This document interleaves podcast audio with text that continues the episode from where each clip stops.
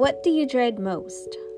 I personally worry about many things, and when I do get in that zone, I know that I just need to find that peace. Because when we allow the Spirit of God to operate in our lives, it's like we're putting a cast on an arm or a leg that doesn't need it. We're allowing it to immobilize us and hinder us from effectively living in the center of the peace that God has offered us. We're not alone, and I need you to understand that you're not alone in your struggle. There's so many examples in the Bible of biblical greats who also struggled with fear.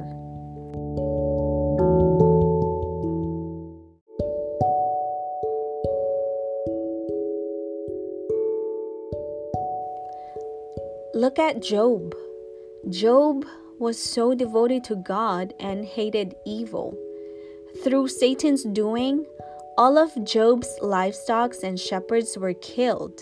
His children were killed when a great wind leveled his son's house, and Job was struck with painful sores all over his entire body. In the Bible, if you open it to the book of Job, chapter 3, verse 25 through 26, NIV, it says there, What I feared has come upon me, what I dreaded has happened to me. I have no peace, no quietness, I have no rest, but only turmoil. See, the personal picture of disaster that Job had held in his heart, it made it easy for him to paint himself into the picture frame when that sequence of events came to pass.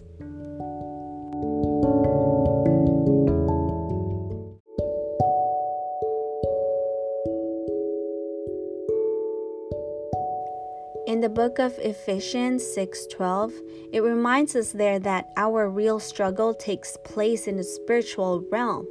What does it state? It states repeatedly, it states, "Do not be afraid. Do not fear. Do not worry, and be anxious for nothing."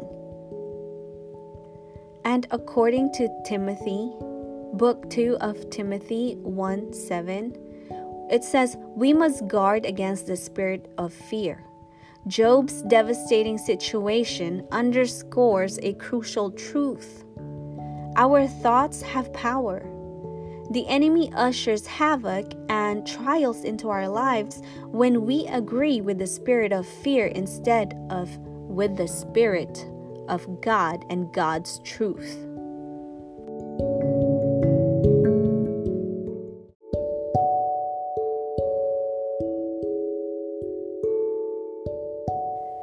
You see, God doesn't promise that we won't experience difficult circumstances, yet when we fear or worry about something, we are more likely to look for evidence to conform we have reason to fear. God understands our humanness. He's looking for an attitude of humility a willingness to trust him despite of how difficult our circumstances appear and a faith that says you are God and I am not. So I trust in you. Guess what, ladies and gentlemen? I trust and believe in God. I encourage you to.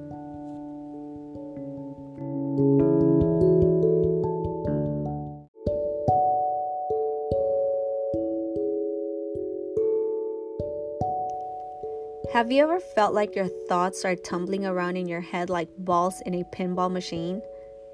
Like so many questions you're asking in your head. What am I going to cook today? What will I wear today? What's the weather tomorrow? Will I need boots? Will I need snow gear? Is it going to be hot? A lot of questions. We forget sometimes that all those everyday worries, they add up to an uncomfortable way of living, void of the peace God promises. In the book of John 8:44, it says that worry stems from believing the father of lies, the accuser of brethren. You see, I've taken this bait so many times. I have. Have you?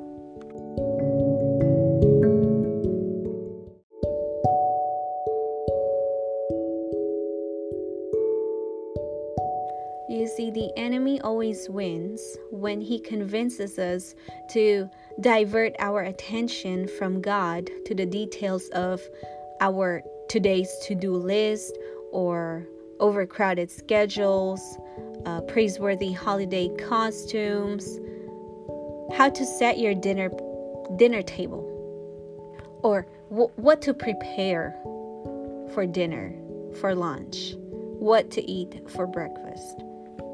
We so focus on the impression management with styled social media photos and status just to engender likes, comments, and shares as if they mean anything about our value or worth. About five years ago, I was there. I was one of those people. I was with the wrong group, the wrong group who always needed validation from another human being. And then I found God. And then I left that group. And I'm okay see, we might even say yes to commitments when we'd rather not, just because we desire acceptance and affirmation. We work ourselves into a frenzy with insufficient rest because we don't trust next month's paycheck, or perhaps because we've fallen victim to the lie that our worth is equal to our busyness or our possessions.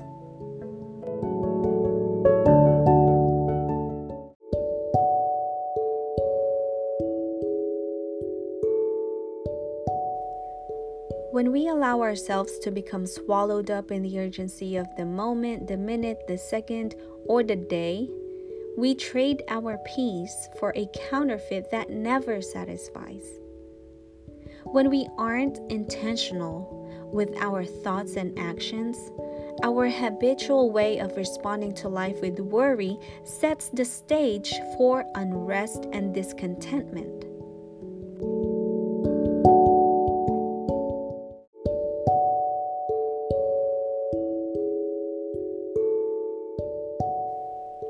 I've never seen Jesus worried in the Bible, in a movie. I've never seen him worried or hurried.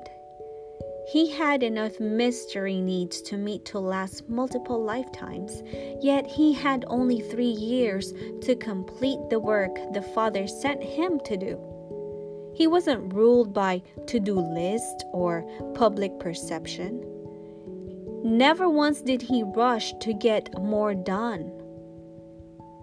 We never read of him running to his next divine appointment.